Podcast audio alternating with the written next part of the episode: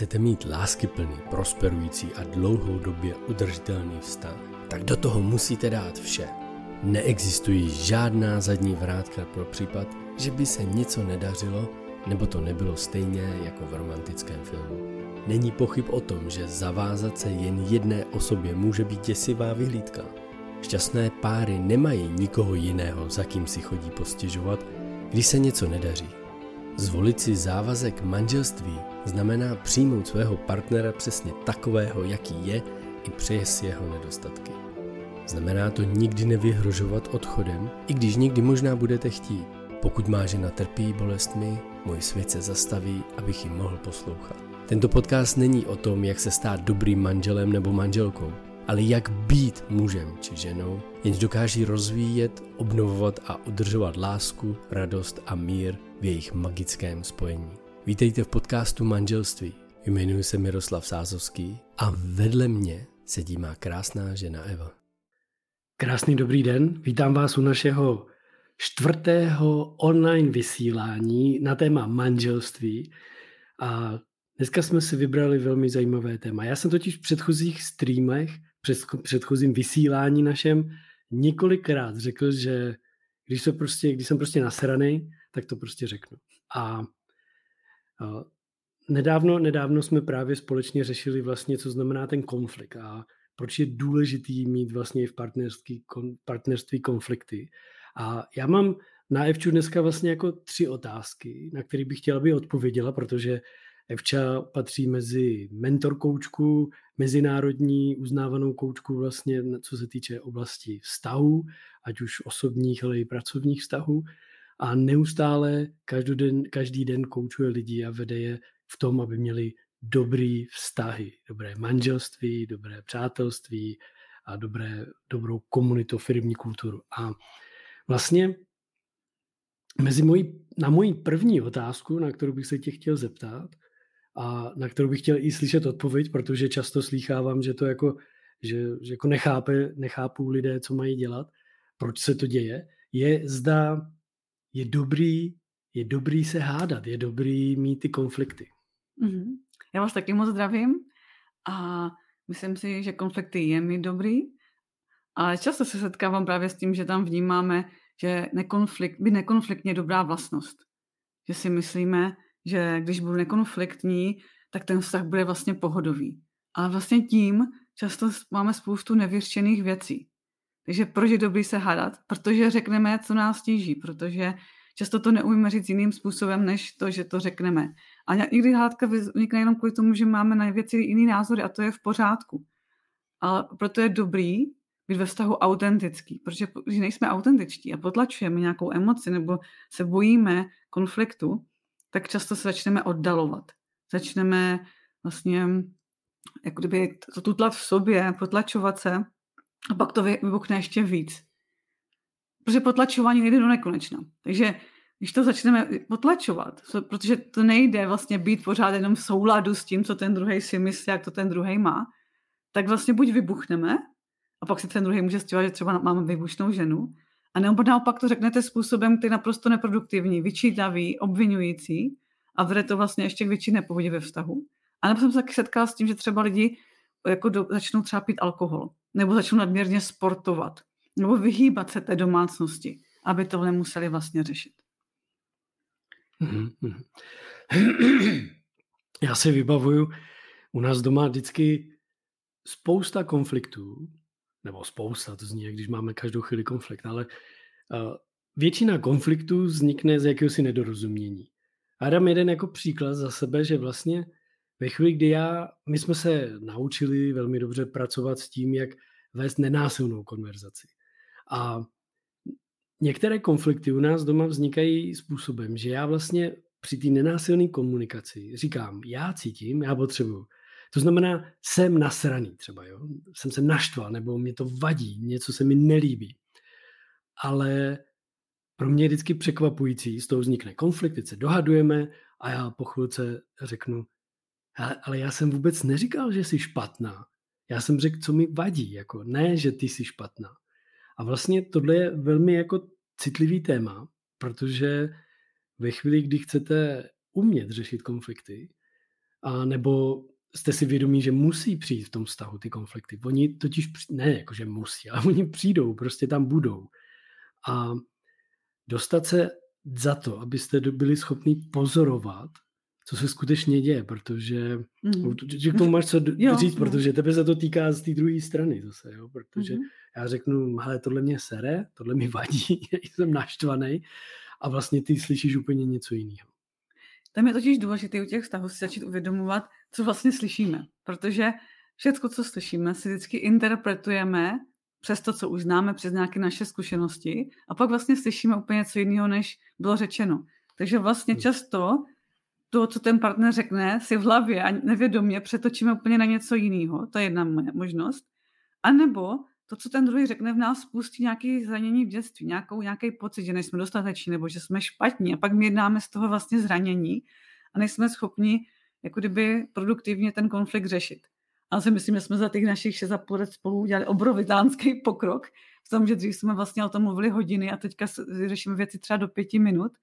A je to o tom, že si skutečně, že a už vím, že Míra něco řekne, co to ve mně často spustí. A vlastně já často slyším to, že když on řekne, že naštvaný vlastně na mě, nebo že kritizuje mě, ale on vlastně třeba vyjádří jenom to, že se mu nelíbí třeba nějaká věc. A já vlastně si to automaticky vztahuji k sobě. A setkám se s tím často u svých klientek a klientů, že máme tuhle tendenci si stahovat věci na sebe. A nebo když používáme ve vztahu tu nenásilnou komunikaci, že ten člověk řekne, co cítí, co potřebuje, tak začátek je to strašně konfrontační. Protože my často máme tendenci stahovat si to, jak se ten druhý cítí, jakože jsme to zodpovědní my. Že vlastně my potřebujeme změnit ten jeho pocit.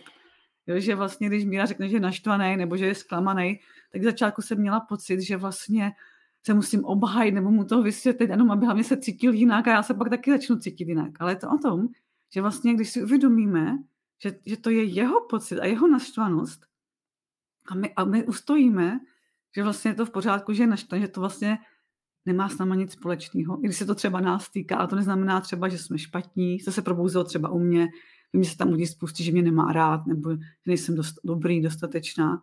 Tak vlastně najednou s tím pocitem toho druhého dokážeme být. Najednou dokážeme být s tím, že má takovou náladu, nebo že se cítí nějakým způsobem. A já vím, že když jsme si to pojmenovávali a začali jsme to řešit úplně jinak, tak jsme tenkrát už tak 2-3 roky zpátky řekli, že se cítíš daleko víc milovaný tím, že tě nechám v tom pocitu, který máš, že ho uznám a že v pohodě jsem s tím tvým pocitem. Že to jako, že úplně jako kdyby ještě prohloubilo tu naši blízkost. Já vždycky, když to slyším, takže jenom to nechat být, jo. Ale můžu vám říct, že pokud za mnou vždycky někdo přijde a za mnou chodí většinou lidé vlastně z toho biznisu, ty manažeři, majitele, já se s nimi vrátím jako domů k ním a říkám, pokud se chceš naučit fakt dobrý leadership, chceš být dobrým lídrem, chceš jako proměnit skutečně to svý bytí, tak pokud to nebudeš u mě doma, tak zatím neumíš nic. A proč doma? Protože já to řeknu za sebe. U mě třeba v práci, kdykoliv by ke mně někdo přišel a byl na mě, něco mi řekl, nějaký svůj pocit třeba. Jo? Jak to Evča o tom mluví, že kdyby ona mluvila o svých pocitech, já cítím, já potřebuju, tak já jsem profil člověka, který tam, anglicky se tomu říká jako caring, tak nemám tu péči vlastně. Jo? Jakože, OK, je to její pocit. No. Dík, že jsi mi to řekla, můžeš jít, zdržuješ mě. Jo? Ale když se to děje doma, tak prostě je to člověk, který ho miluju, na kterém mi záleží. A ve chvíli, kdy on za mnou přichází a říká mi, já cítím, já potřebuju. Já slyším, ona si myslí, že ji nemám rád. Mám tam to svoje zase slyšení, jo? Takže si to zobrazuji jinak. Proto umět řešit konflikty nebo využívat dobře ty konflikty k tomu růstu, k té evoluci, té lásky, si vyžaduje vlastně dostat se za to, za koho se považujete. Mm-hmm. Jinými slovy, v daném okamžiku být naslouchajícím člověkem, my tomu říkáme jakýsi autentické naslouchání, ve kterým se dostanete do světa toho druhého člověka, jste tam s ním, ale bez jeho přidaný, jo, že jsem naštvaný. Tohle už je velké mistrovství. Ano, je to mistrovství, ale vlastně jde o to, že vlastně ta Evča tam je se mnou. Ona je v tom mým světě, nehodnotí ho, neposuzuje ale je v tom mým světě se mnou. A já se v tu chvíli cítím díky tomu milovaný, podpořovaný, vyslyšený. Jo. A ona se mě často takhle, jak říkám, bliju nějaké věci ze svého naštvání a vždycky mě dostane a zastaví to mý blití se slovy OK, super, chápu. A co bys potřeboval? A normálně ty konflikty vlastně mezi dvouma lidma často právě vznikají v tom, o tom já jsem přesvědčený, že jeden člověk jde říct jenom nějaký svůj pocit, co cítí, jak se cítí, jaký to pro něj je, a ten druhej to slyší jinak a začne se s ním dohadovat, to tak není, ty seš úplně divná a tam vzniká konflikt. Ale pokud na ten konflikt nahlídnete jako na příležitost, ne jako na problém v manželství, ale jako na příležitost k růstu, evoluce lásky, co tam můžeme objevit? Jak je možný, že Evča přijde mi sdílet, že zase není vysypaný koš a já se naštvu, já se rozčílim. To se asi nikdy nestalo, to řekl dobrý případ. Teda. To ještě nevíš, jak jsem vždycky rozčílený. Jo. Já bych tady ještě chtěla říct, že často právě slyšíme skutečně něco jiného, než ten druhý říká. Že často třeba i ten zájem toho druhého vnímáme buď jako kritiku, protože ten druhý třeba může vidět, jak bychom to mohli dělat líp, ale říká to slovy, které slyšíme my jako kritiku a zase jako, že nejsme dost dobří, anebo třeba, že nás kontroluje, nebo že nás ověřuje, že když se zajímá o to, jestli máme všecko doladěné, jestli jsme všechny ty body absolvovali, nebo jestli všechno máme nachystané, tak to vnímáme jako kontrolu a může to v nás vyvolat hněv. Takže je dobré se skutečně podívat, co když ten druhý říká, co to ve vás vyvolává, protože tam často fakt slyšíme něco jiného, než ten druhý říká. A někdy to taky způsobeno tím tonem hlasu, že to říká uštěpačně, protože třeba už tam ví, že tam nějaký občas jste třeba něco přehlídli. Teďka v dobré víře vám to chce připomenout, ale řekne to s jiným tónem a u vás už to vyvolá ten pocit, nejsem dost dobrá, jako on mě kontroluje. Že zkuste se o tom třeba popovídat. Protože proč se lidé často právě bojí konfliktu je to, že to jako vyvolá tu dusnou atmosféru. Nebo že se lidi přestanou spolu i bavit. Často se setkávám s tím, že když se dva lidi pohádají, že jeden z těch partnerů třeba několik dní nemluví s tím druhým. A vlastně z toho vzniká to, že ten druhý se pak bojí vlastně cokoliv říct a začne kolem toho druhého chodit po špičkách. A vlastně často se setkávám s tím, že mě klientky pak sdílí, ale on chce, abych byla spontánní. A vlastně si neuvědomuje, že tu dynamiku tvoří oba. Když vlastně přestane ten druhý mluvit, tak ten jeden se toho bojí, aby přestal mluvit. No tak radši nic neříká, nebo našlapuje po špičkách. A tím se vlastně vzdaluje ta blízkost, vlastně vymizí blízkost a je intimita často, jestli lidi začnou vzdalovat, přestanou být autentičtí, vlastně přemýšlet, co by mohli říct, a jak máte strach, co máte říct, tak už nemáte svobodu v tom vztahu, už nevytvářejte zdravý vztah. Jo, takže tam je skutečně důležitý se podívat, čeho se tam bojíte. Že to by často i dětské zranění. My jsme se jako děti báli, když se rodiče hádali. Pro nás to byl strach z opuštění. Jeden z nich odejde, nebo že mě už nebudou mít rádi, oni se nemají rádi, když se hádají, tak oni mě třeba taky nemají rádi. A to se nám potom probouzí i v dospělosti. Takže strašně moc důležitý je podívat, co to ve vás vyvolává, abyste se do těch konfliktů nebáli jít a uvědomili si, že to je v pořádku. Prostě i ty nejšťastnější vztahy se hádají, ale co dělají jinak, je to, že si o tom potom popovídají. Že to potom spolu vyčistí. A často se setkávám s tím, jak to řeší klienti a klientky, že to radši jako zametou pod ten kobereček, jenom by byl klid. Ale vlastně ten klid tam ve skutečnosti není. Tam to bobná, tam to hníje. Jak kde náš úžasný učitel vždycky říká, když dáte na hnůj koláč, tak ten hnůj vždycky prosákne stejně ven. Takže takhle to tam chodí. Máš tomu ještě něco říct? No mě vlastně, jak jsem teď povídala, tak mě napadá, proč se vlastně lidi bojí toho konfliktu. Protože mají strach z toho, že nebude mít rád, nebo že opustí, že tam je probudí se na zranění, nebo že vlastně tam bude ta dusná atmosféra. A já musím sama za sebe říct, že se to dá změnit, protože jsem taky se bála konfliktu, protože jsem si myslela, že to je ta nejlepší cesta. Jak vnímám můj spoustu klientů, tak si to taky myslí. A vlastně vždycky na tom vyhoříme. Vždycky to nejde, nemlčet, potlačovat se do nekonečna.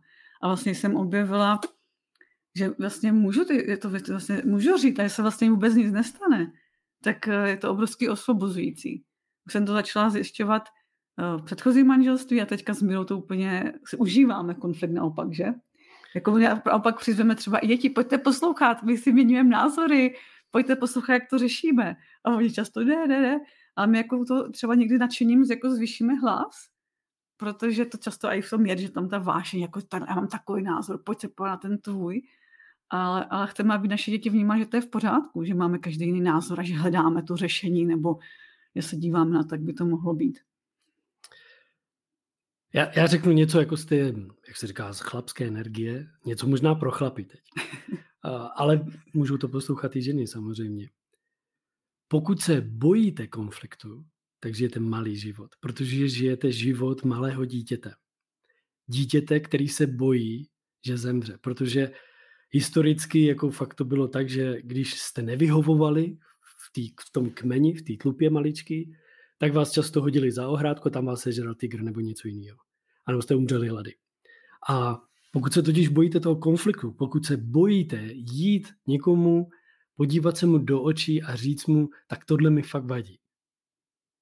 A myslíte si, že kvůli tomu by bylo dusno a to hlavně, ať se nekřičí, hlavně, ať není tohle. A bojíte se konfliktu, který je ten malý život. A ono tam je důležité, jako kdyby ty konflikty se naučit trošičku regulovat. A to se taky dá, když jako kdyby se považujete třeba za výbušného člověka. Vlastně dá se to naučit, jo? Že vlastně hlavně neubližovat a nenadávat. To je aspoň důležitá zásada u nás doma. Jako nepoužíváme sprostý slova u konfliktu, ani třeba na sebe nekřičíme.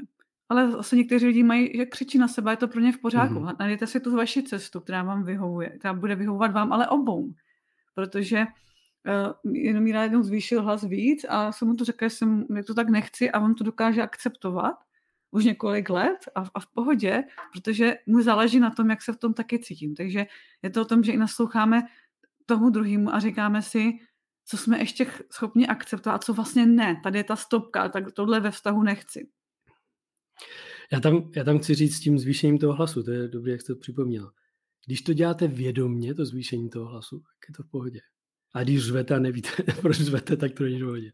Ale dobrý vědomně umět zvýšit hlas, když ten druhej nechce slyšet, to jako probudit ho. Mhm. Ale v zápětí jste zase milí.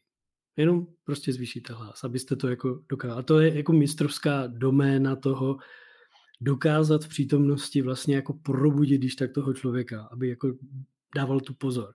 Někteří lidé, já teď nevím, jak se jmenuje ten autor, ale napsal knížku a vždycky tam má vulgární slova. On tam právě vysvětluje, proč používá ty vulgární slova.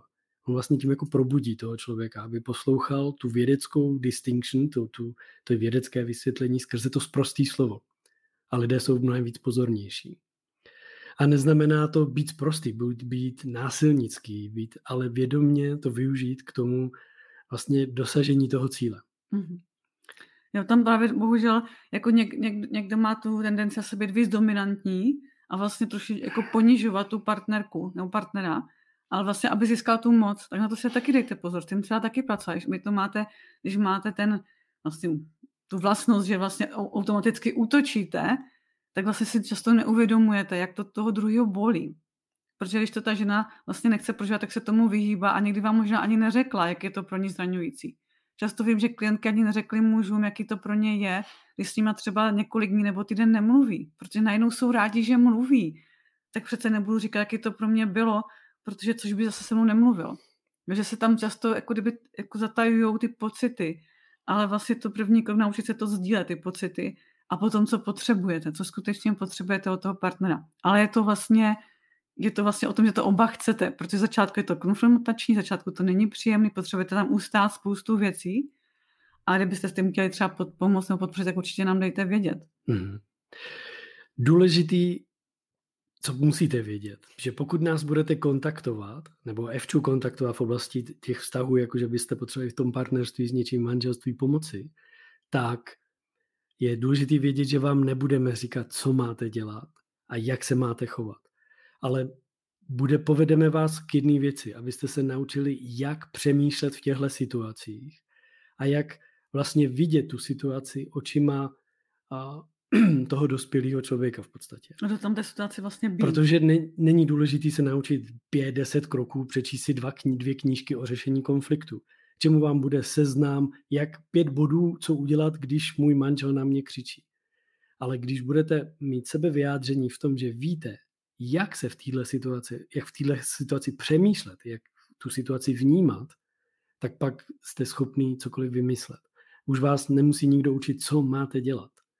Takže my lidi neučíme o tom, co děláte, jak se chovat, ale jak v této situaci přemýšlet. Jinými slovy, jak vnímat tu danou situaci. Mm-hmm. Tak, aby v daném okamžiku jsem byl schopný jednat skrze to, kdo skutečně jsem a dosáhl toho svýho cíle, toho záměru. Toho, na čem mi v tom partnerství a manželství neskutečně záleží. Proto když se dva hádají, nemluví spolu a za mnou přijdou ty chlapy a říkají mi to, tak říkám, OK, jak si můžeš převzít odpovědnost za to, že jsi to vytvořil? Kdo můžeš v té situaci být? A zeptám se, na čem ti skutečně v tom manželství záleží. A nikdy neřeknou, abych měl pravdu, abych měl moc. Nikdy to neřeknou. A přitom se tak chovají. Proto pokud někdo z vás tím chce pomoct, tak nechoďte za náma s tím, že se chcete dozvědět, co mám dělat a jak se mám chovat a jaký postup bych měl dodržovat. Poučky nefungují. Tohle neděláme. Tam je důležitý skutečně, jako kdyby ten individuální přístup je úžasný v tom, že uvidíte, jak to máte vy. Protože jste jedinečná bytost a každou situaci vnímáme trošku jinak. Slyšíme tam něco jiného, probouzí to v nás jiné zranění. A když si uvědomíte, kdo v té situaci můžete naopak být, aby se to zvládli jinak, tak je to vlastně osvobozující. Všechno, co řekl, souhlasím s tím a s tím pracujeme. Takže jo? Slíbili jsme vám, že to bude pravidelný. Každý úterý v 11 hodin vysíláme živě. Veškerý vlastně naše vysílání postupem času teď najdete na stránce Evči na www.andriessen.cz. Odkaz běží dole. Tam najdete potom veškerý ty nahrávky, videa a další doplňující materiály a texty, které si můžete zpětně pustit s manželkou, s manželem. Místo v seriálu večer si můžete pustit něco, kdy budete přemýšlet nad tím, jak se chovat v manželství, jak vidět manželství, přemýšlet jako manželé. A na vás vám chci říct, abyste objevili, že konflikty jsou důležitou součástí vztahu, abyste si začali užívat a aby se začali vnímat, že to jde řešit jinak, než jste třeba viděli dotečka. Takže přeji vám hodně úspěchů ve vašich konfliktech. Naschledanou. Naschledanou. Proč je tak těžké říkat ne? Cítíte se provinile nebo máte pocit, že vás ostatní nebudou mít rádi nebo pro ně nebudete dost důležití? Nejste sami. Představujeme vám kurz Umění říkat ne, pochopte svůj strach a objevte sílu autenticity. Stačí navštívit stránku škola.evolucevztahu.cz. Tento transformační online audiokurs vám pomůže pochopit, proč se skutečně bojíte říkat ne a naučíte se efektivní techniku, kterou nazýváme ano, ne, ano. Porozumíte tomu, kde se ve vašem dětství vzal strach a pocit viny, když jste řekli ne a proč nyní říkáte ano, i když byste raději chtěli říct ne. Rozumět svým citovým poutům a autenticitě je klíčem k odhalení skutečné síly slova ne. Každé malé dítě má 2 základní potřeby. Citové pouto a autentičnost. Když se naučíte efektivně autenticky říkat ne, dokážete se spojit se svým já a naplno se vyjádřit. Zapomeňte na strach, potlačované emoce a citové pouta, která vás drží zpět. Přijměte svou autenticitu a naučte se umění říkat ne. Tento kurz je zde, aby vás podpořil na této cestě. Připojte se k nám a objevte svoji sílu autenticity a vítejte v našem kurzu Umění říkat ne. Navštivte stránku škola.evolucevztahu.cz.